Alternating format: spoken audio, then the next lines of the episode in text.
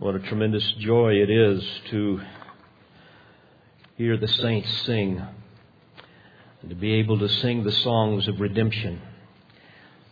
This morning, we come again to the study of the Word of God, and we are in Revelation chapter 17. We continue our study of the false religious system that will one day dominate the world. We're studying Babylon the Great, the mother of harlots. This is the second part in this series.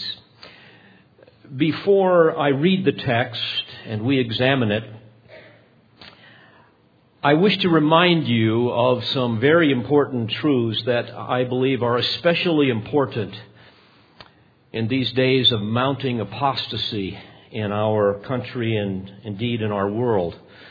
In the opening paragraph of his book, Christless Christianity, Michael Horton reminded me of a sermon that I heard a number of years ago. And here's what Horton had to say. Quote, what would things look like if Satan really took control of a city? Over a half a century ago, Presbyterian minister Donald Grey Barnhouse offered his own scenario in his weekly sermon that was also broadcast nationwide on CBS radio. Barnhouse speculated that if Satan took over Philadelphia, all of the bars would be closed, pornography banished, and pristine streets would be filled with tidy pedestrians who smiled at each other. There would be no swearing. The children would say, yes, sir, and no, ma'am, and the churches would be full every Sunday where Christ is not preached. End quote. Dear friends, the vast majority of evangelical churches are meeting together today around this country and frankly in other places around the world. And they will hear a message where Christ is not preached. After all, today's sermons must be relevant. They must be entertaining, certainly non offensive. They must focus on things like our great enemy, liberalism, or some moral crusade like abortion or homosexuality or whatever. The focus will be primarily on our needs, our desires, our purpose in life, our self esteem, our experience our psychological health. The pastor will sound more like Dr. Phil than the Apostle Paul. He will sound more like a late night comedian than the man of sorrows acquainted with grief. Today, if Christ is mentioned at all in many churches, he will typically be portrayed more as a personal trainer to help us be all that we can be rather than the Son of God who came to die as a substitute for our sin. You see, the new gospel is all about what we need to do for God in order for us to be happy, not what He has done for us so that we can be holy. So, People are asked to make decisions, to ask Jesus into their heart, to submit to certain rules. People either use the stick or the carrot. Some churches will choose the stick of endless rules that must be obeyed in order to find favor with God, while others prefer the carrot of discovering certain spiritual principles that will guarantee a successful life, both of which are equally enemies of grace. It should be no surprise that although 80% of America calls itself Christian, Christianity is having virtually no impact on our culture. The church has largely become irrelevant. Most of what we hear in pulpits is as shallow as water on a plate. Christians are theologically illiterate these days.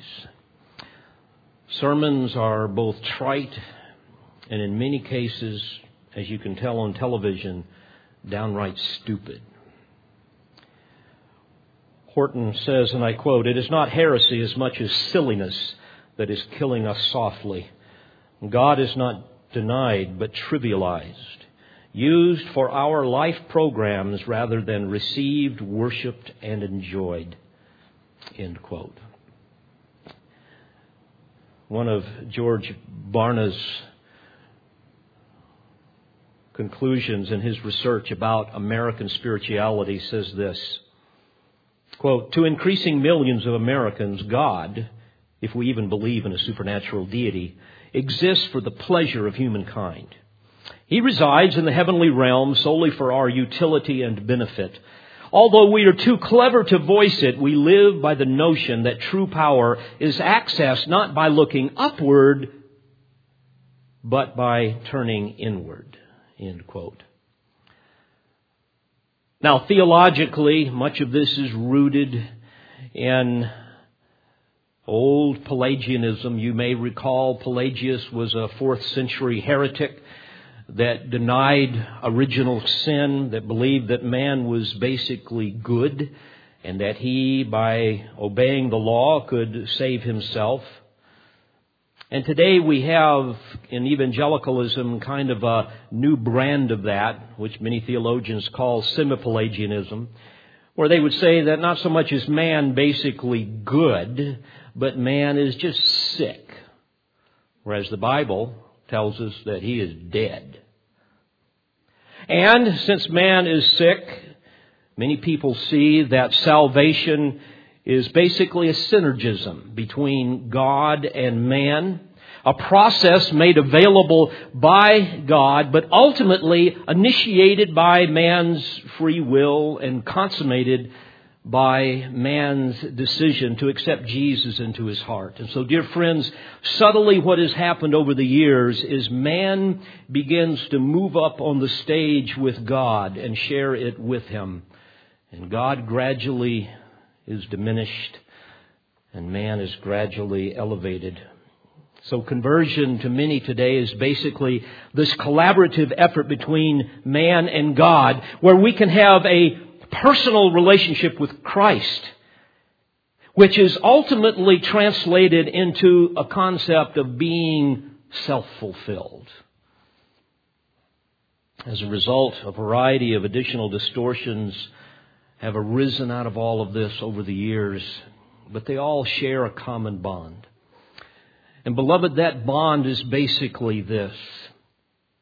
Today, Christians fail to see God as the transcendent, holy, merciful God who has condescended to, condescended to save helpless sinners who are utterly unable to save themselves.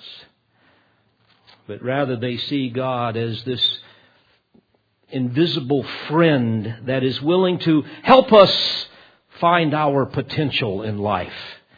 If we just learn the secrets of how to enlist his help. For many Christians today, sin is merely making mistakes. It's merely doing stupid things that prevent us from living up to our potential and finding our purpose in life. Things that rob us of our happiness. A condition is not an understood concept here, that sin is a condition. People don't see that. They don't see that sin is that which has rendered us guilty before a holy God.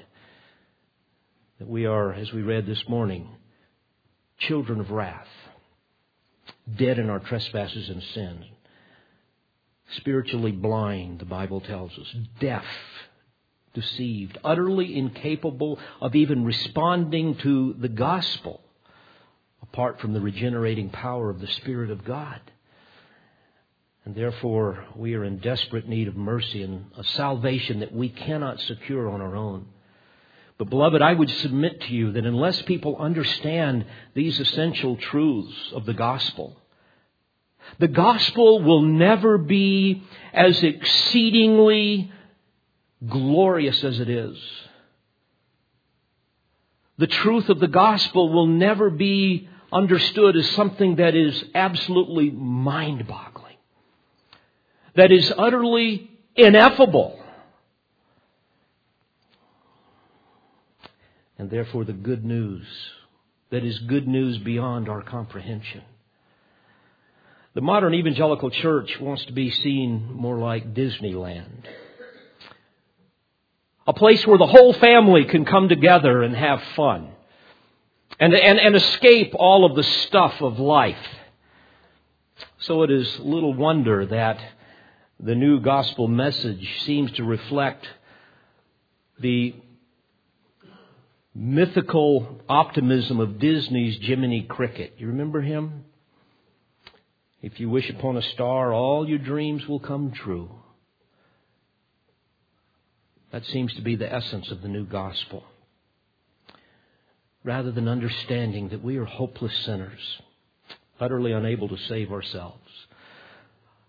Rather than understanding that we need to come face to face with a holy God and admit that we are guilty, eternally damned, that we need to come face to face with the reigning sovereign Savior the incarnate Christ crucified, the one who died and who rose again and has ascended into heaven, the one who bore our condemnation in our place. We need to understand that we are in constant need of grace. People need to understand that even our righteousness is like a filthy rag in God's eyes. Indeed, most Christians today fail to understand that sin is far more than just actions, but it is a condition in which we were born. One so devastating that it renders all men guilty before a holy God. Beloved, for this reason, Christ must be preached.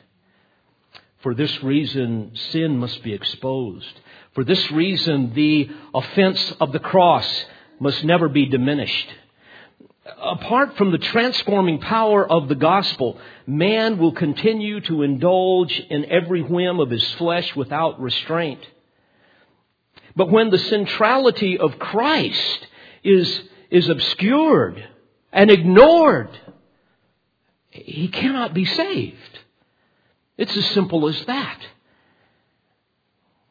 And man will remain utterly self centered though very religious, and eternally damned.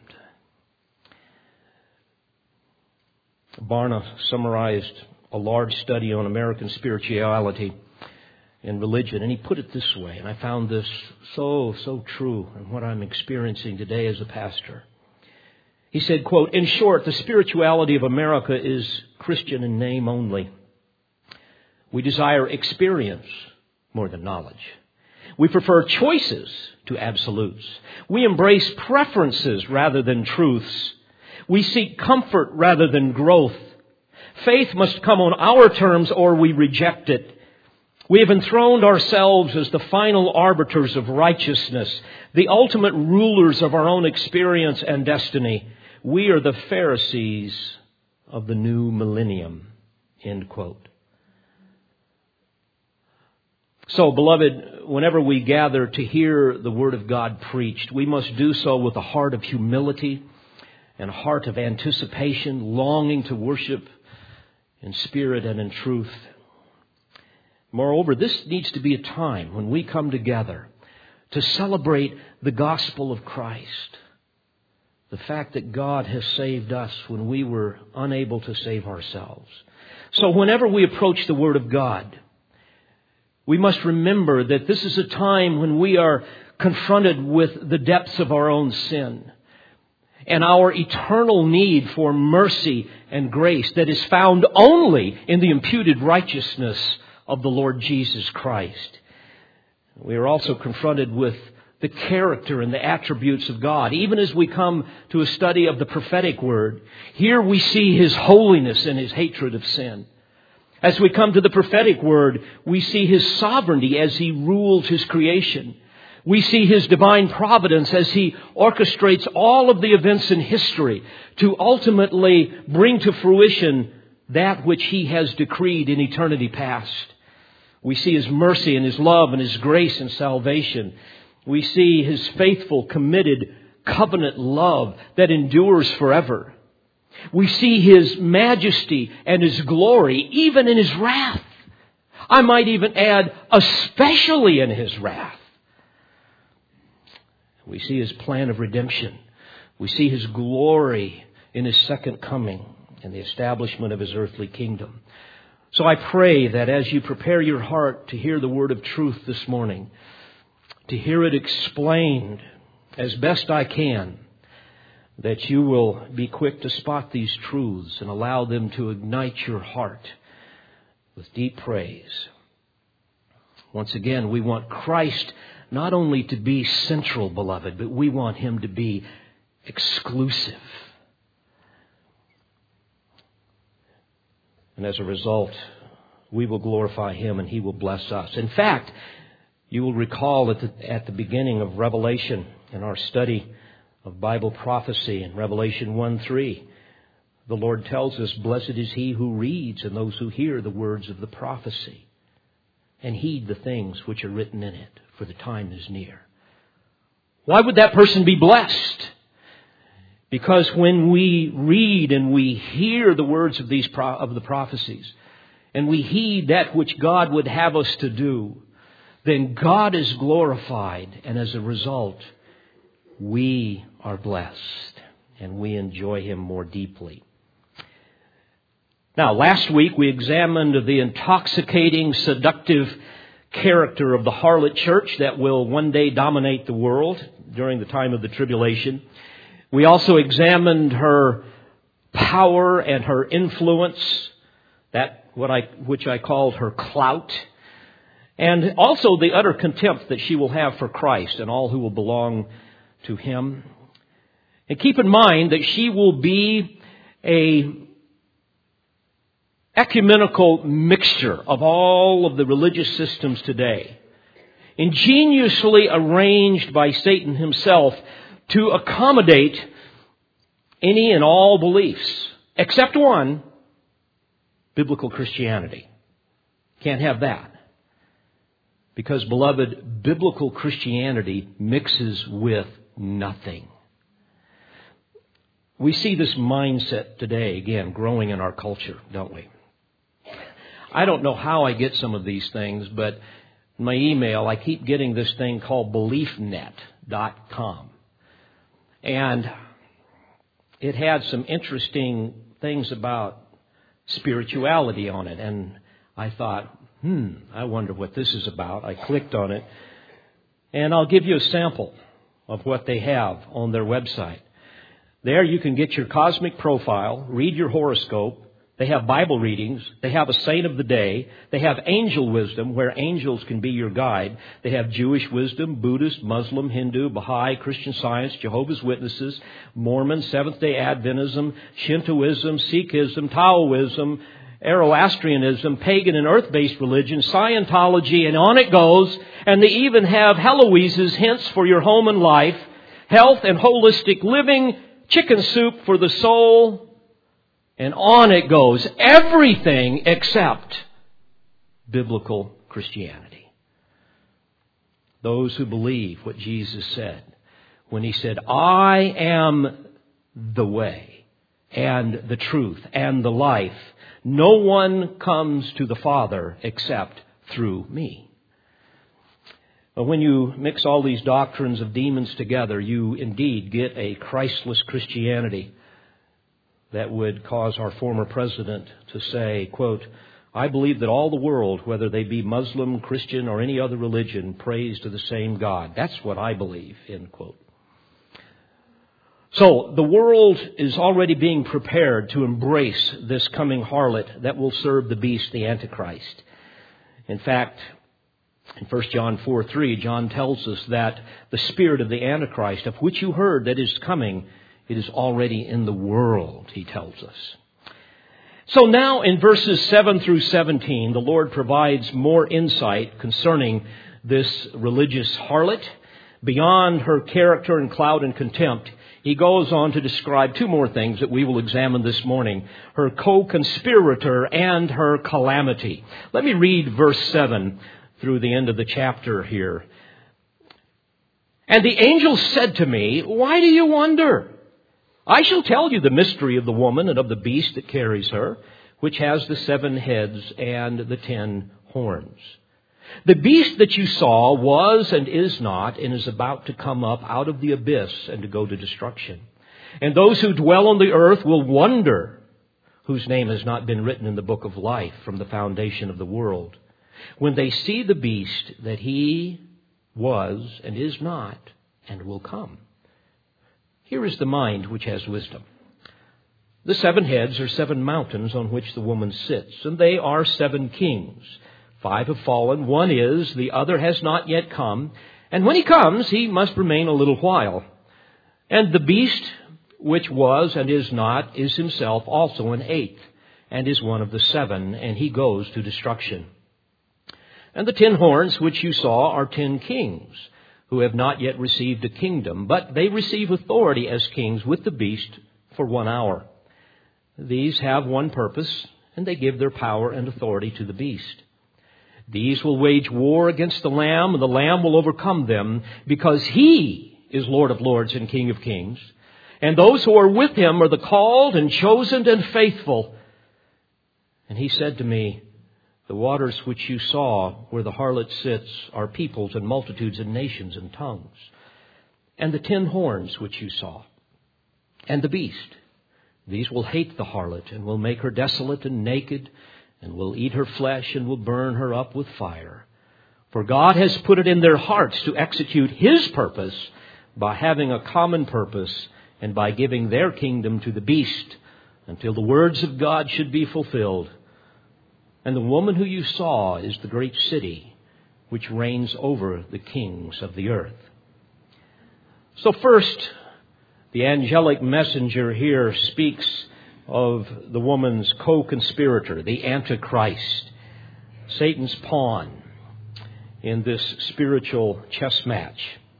Now it's interesting that John sees this woman in the beginning of the chapter riding the scarlet beast full of blasphemous names and having seven heads and ten horns.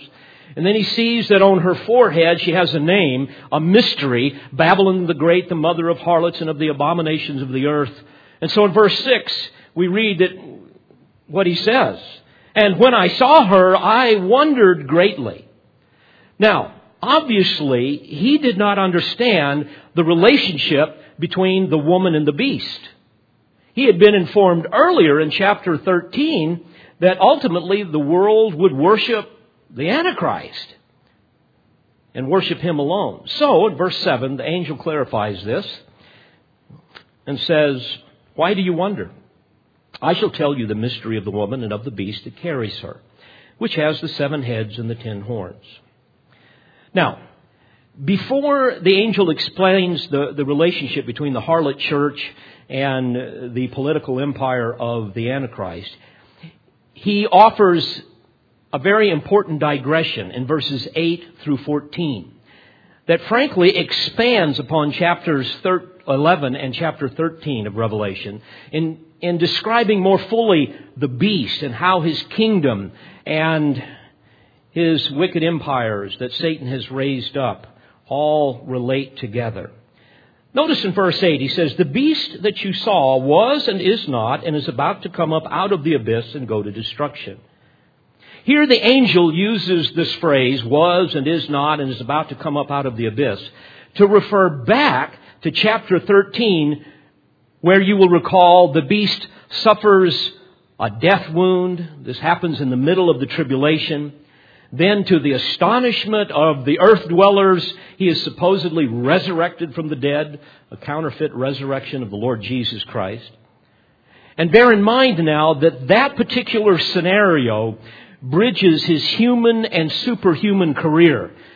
Because at the point of his fake resurrection, we know that he is indwelt by one of the demons, one of the most vile demons out of the pit. It's interesting, too, that this phrase describing the beast as the one who was and is not and is about to come up is really a parody on the name of God as the one who is and who was and who is to come. A description that is used on several occasions in Revelation. So the angel here now is restating the chronology of the career of the, of the Antichrist, who will support the harlot church as her co-conspirator, but eventually turn on her, as we will see. Now bear in mind, during the middle of the tribulation, the Antichrist, again, he will fake his death. The false prophet who will be leading the harlot church, who is supporting the beast, will use this phony resurrection to galvanize the world to ultimately worship him alone. And ultimately, the angel here reminds John that the beast will go to destruction. You will recall that the apostle Paul called the Antichrist in 2 Thessalonians 2 3 the son of destruction. So ultimately, he's going to destruction. He's going to hell. He's going to the place prepared for the devil and his angels, where Satan and the false prophet will join him. Where, according to Revelation 20 and verse 10, they will be tormented day and night forever and ever. Now, because of all of this, we read in verse 8 that those who dwell on the earth will wonder.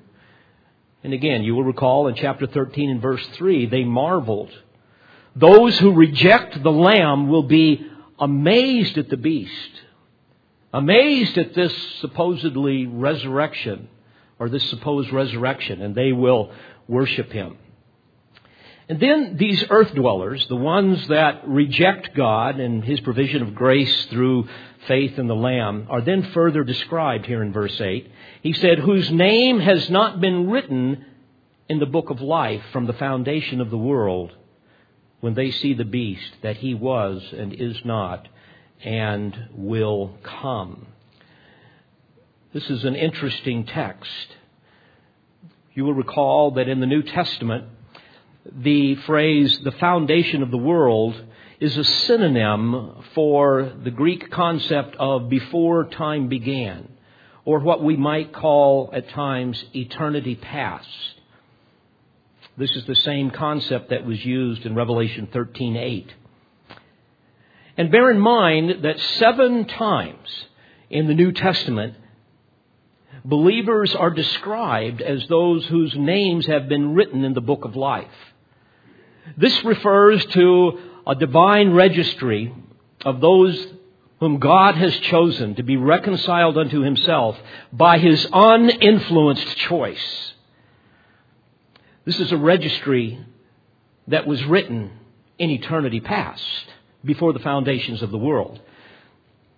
Paul speaks of this in several places. For example, Titus 1, verses 1 and 2, we read how that we were chosen of God in the hope of eternal life, which God, who cannot lie, promised long ages ago. Again, literally, before time began. When did he promise that? Before time began. In Ephesians 1 4, we read that He chose us in Him before the foundation of the world. But we see here in verse 8 that these are people whose names are not recorded in this book of life. These will be the ones that will be deceived. You will recall that Jesus made it clear that these deceptions during this time will be exceedingly powerful. Remember in Matthew 24 and verse 24, he tells us that they will be so powerful as to mislead, if possible, even the elect. And Mark describes them in Mark 13:20 as the elect whom he chose. And then the angelic messenger gives even deeper insight here in verses 9 through 11. And these verses literally are an exposition of verse 3, explaining the seven heads and the ten horns of the beast. So here the angel is encouraging John and anyone examining this text to pay close attention, think very clearly. Verse 9, he said, Here is the mind which has wisdom. In other words, listen up here. I'm going to explain this to you. As my teachers used to say when I was a little boy, put your thinking cap on. Okay? He says the seven heads are seven mountains on which the woman sits, and they are seven kings. Now, in order to interpret the Bible, you must let the Bible interpret itself. And as we look at other passages of Scripture, especially in the Old Testament, we learn that mountains and hills are commonly used metaphorically to describe great kingdoms and the dominance of their rulers and so forth. So the seven mountains refer to seven successive world empires, each having a king personified by the seven heads. Now this is described further in verse 10. It says, and they are seven kings. Five have fallen. Indeed, by John's day, five powerful, influential Gentile kingdoms that were all birthed in ancient Babel by the mother of harlots. All were kingdoms who opposed the God of Israel and his covenant people. These five kingdoms, by this time, had all come and gone. Five have fallen. Egypt, Assyria, Babylon, Medo Persia, and Greece. And then he says, and one is. Naturally, this is a reference to Rome, where Domitian was currently ruling and reigning, a foreshadow of the Antichrist. And then he says the other has not yet come, referring to the reign of the Antichrist and his empire. Then he says, and when he comes, he must remain a little while. How long is a little while? Well, according to chapter 13, verse 5, he will be given authority to act for 42 months, which is the last three and a half years of the tribulation. Then in verse 11, he goes on and says, And the beast, which was and is not, is himself also an eighth, and is one of the seven, and he goes to destruction. Now we know as we piece all of this together that in the first half of the tribulation, prior to his counterfeit death and resurrection, the rule of the Antichrist will be the seventh kingdom in the succession of these Gentile nations, these Gentile kingdoms birthed by the harlot. And then upon his counterfeit resurrection and subsequent empowering by Satan, he will then rule over the eighth and the final empire during the last half of the, tri- half of the tribulation, just prior to going to destruction. So it's as if there is the seventh and the first part of the tribulation and the eighth empire in the second half. The first one, there's an indication that while he may believe doctrines of demons, he will not be possessed to the degree that he will in the second half when he demands that the world worship him. The angel goes on to explain this in verse 12 to John and to all of us. And the ten horns which you saw are ten kings who have not yet received a kingdom, but they receive authority as kings with the beast for one hour. For one hour is just a figure of speech denoting a very brief period of time. This will be a time shorter than the reign of the beast himself because he will be the one who begins to reign and then appoints them.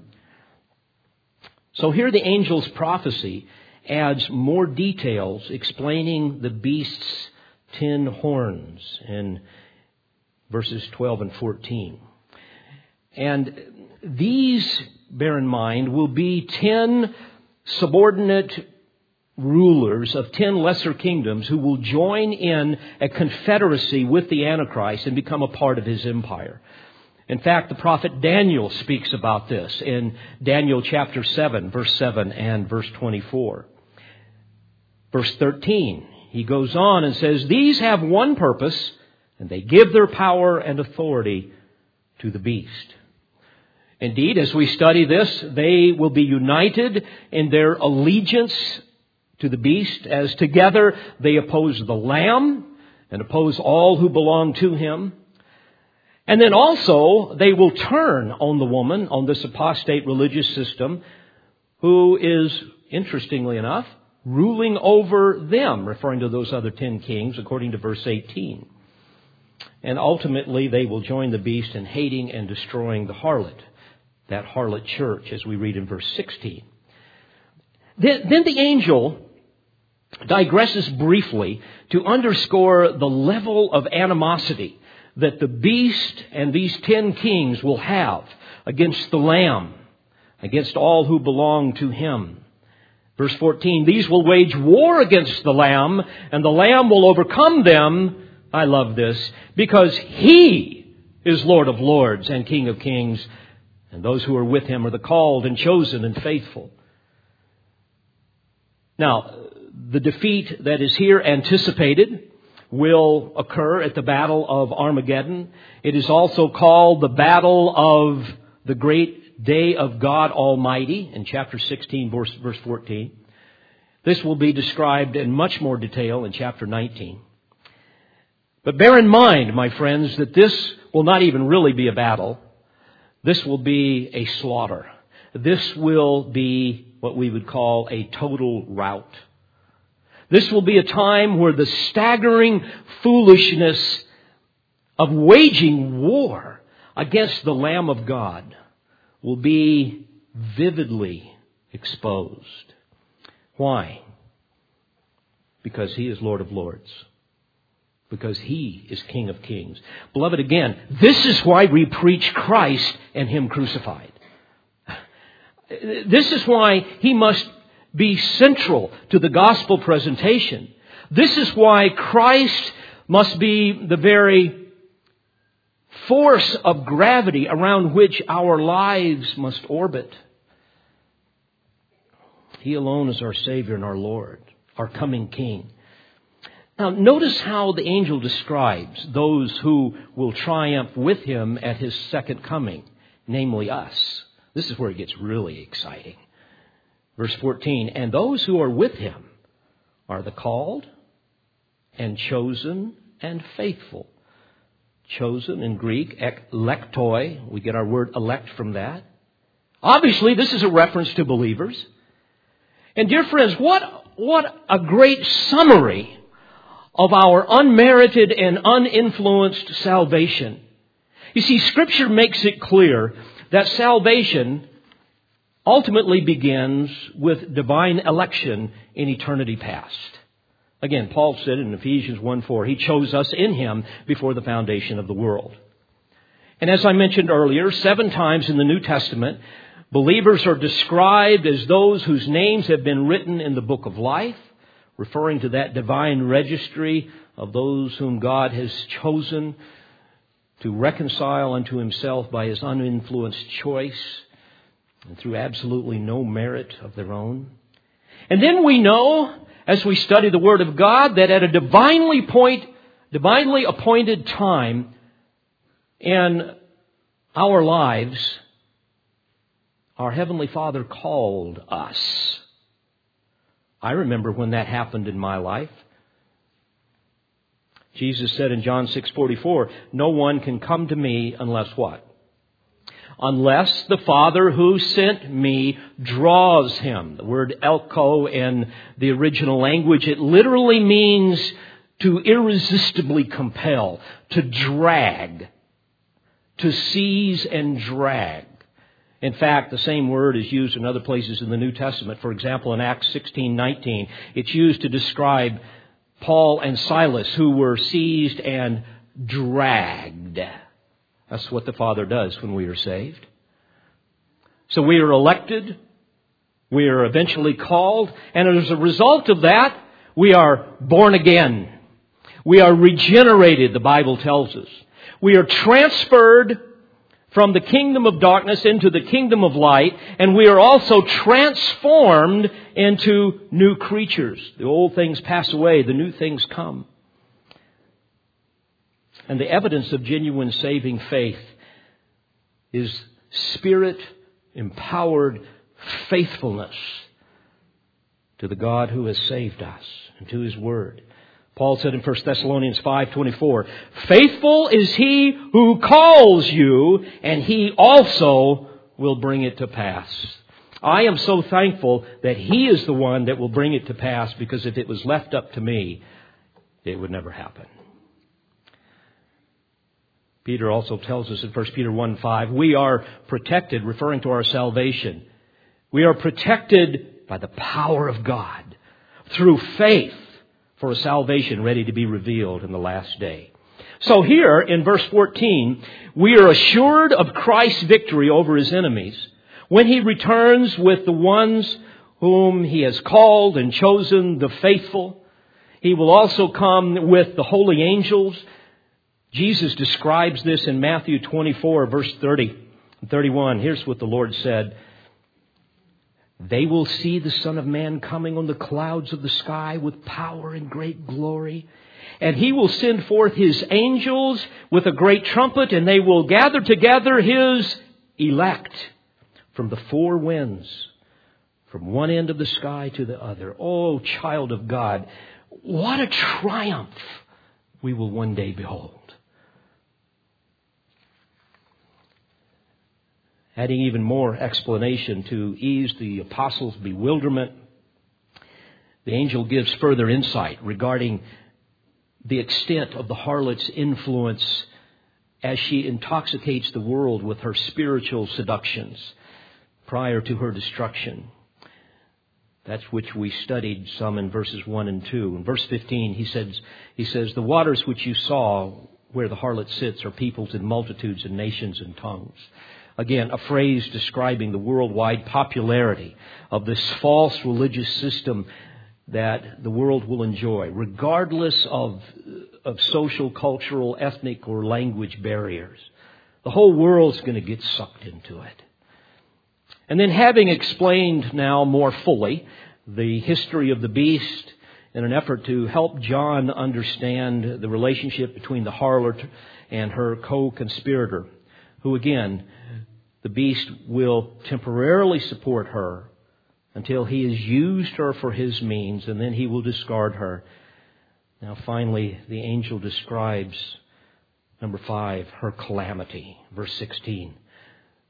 And the ten horns which you saw on the beast, these will hate the harlot, and will make her desolate and naked, and will eat her flesh, and will burn her up with fire. And we know again at the abomination of desolation, in the temple when the Antichrist demands that the world worship him and him alone. There will be no more need for the harlot church to help him advance his agenda. And like all religious systems, these, this particular religious whore will have amassed enormous wealth that the Antichrist will obviously want for his coffers. In fact, if you jump to verse 18, we are told that the woman whom you saw is the great city which reigns over the kings of the earth. So here she is linked with the headquarters of the Antichrist, his capital city, which we will discover in chapter 18 will be totally destroyed. Now, we cannot be dogmatic about the exact location of this city. As I've said before, some believe it might be Dubai, but we don't know but because there are numerous passages in both Isaiah as well as Jeremiah that tend to link Babylon of the Euphrates with the Babylon of Revelation 17 and 18, the evidence seems to favor that that will be the actual spot, but, but we don't know. For example, one scholar, a commentator named Seiss, believes that Babylon of the Euphrates has a location that fits this description politically, geographically, and in all the qualities of accessibility commercial facilities, remoteness of interference of church and state, and yet centrality in regard to the trade of the whole world. Another scholar, Henry Morris, offers additional insights. Quote, Babylon indeed will be permanently destroyed as recorded in the very next chapter, 1821. But this has not happened yet. The prophecies of Isaiah and Jeremiah also refer to this future destruction, not merely to Babylon's present day condition, as is evident from the following considerations, among others. Number one, he says, the destruction will take place in the time that the stars and sun are darkened. Isaiah 13, 1, 9, and 10. Number two, the city will become as desolate as Sodom and Gomorrah, burned completely with no remains whatever. Isaiah 13, 19, and Jeremiah 50, verse 40. Number three, it shall become desolate forever, with neither man nor beast entering it anymore. Isaiah 13, 20, and Jeremiah 51, 62. Number four, it will be a time of judgment not only for Babylon, but for all nations. Isaiah 13:11 through 13 and Jeremiah 51:49. Number five, its destruction will be followed by universal rest and peace, according to Isaiah 14:7 and 8. Number six, its destruction is directly associated also with the casting of Lucifer into Sheol, Isaiah 14:12 through 15. And finally, he says, number seven, Babylon's stones will never be used in future construction elsewhere, whereas the present day ruins of Babylon have been frequently plundered and reused in later constructions. Jeremiah 51:26. End quote. And my friends, whenever I think of this, all I can see is Saddam Hussein crawling out from that pit there in what was ancient Babylon. Well, to be sure, wherever the city is located, it will be the headquarters of the Antichrist, and the harlot will be there as well.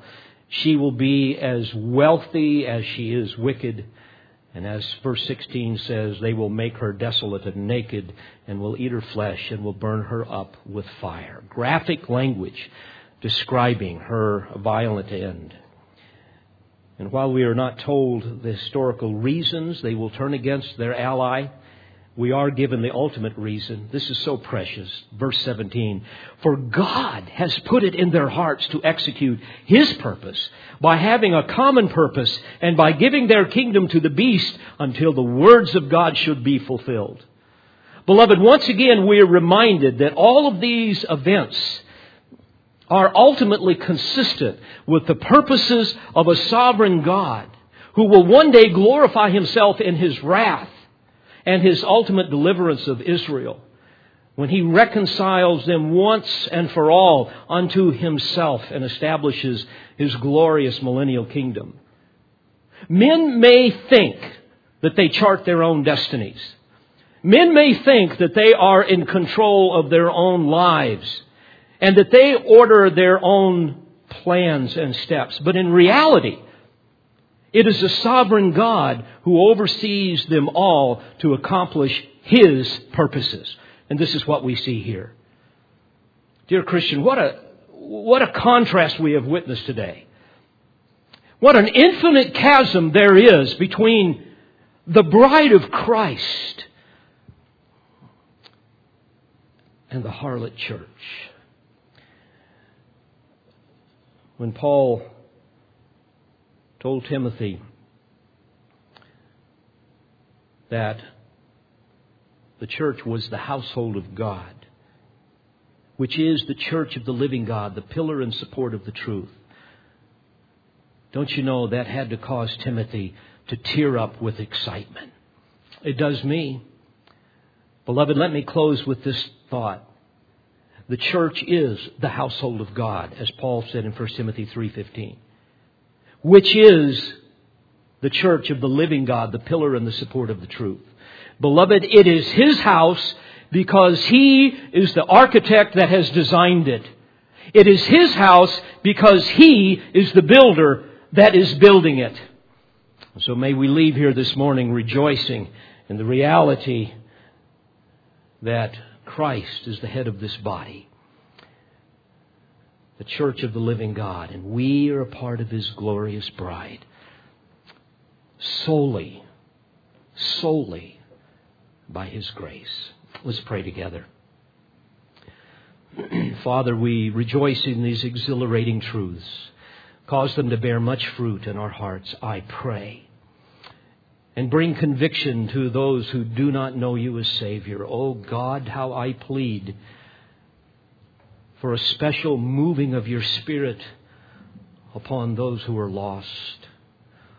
Lord, may they see the glorious truths of the gospel today, the holiness of God, the fulfillment of the law in Christ, and may they cry out to Him this day for His mercy and grace. I ask in Jesus' name. Amen. We pray you've been edified by this presentation. You've been listening to pastor, Bible teacher, and author David Harrell. For more information or to order additional tapes or CDs of Pastor Harrell's messages, please visit olivetreeresources.org.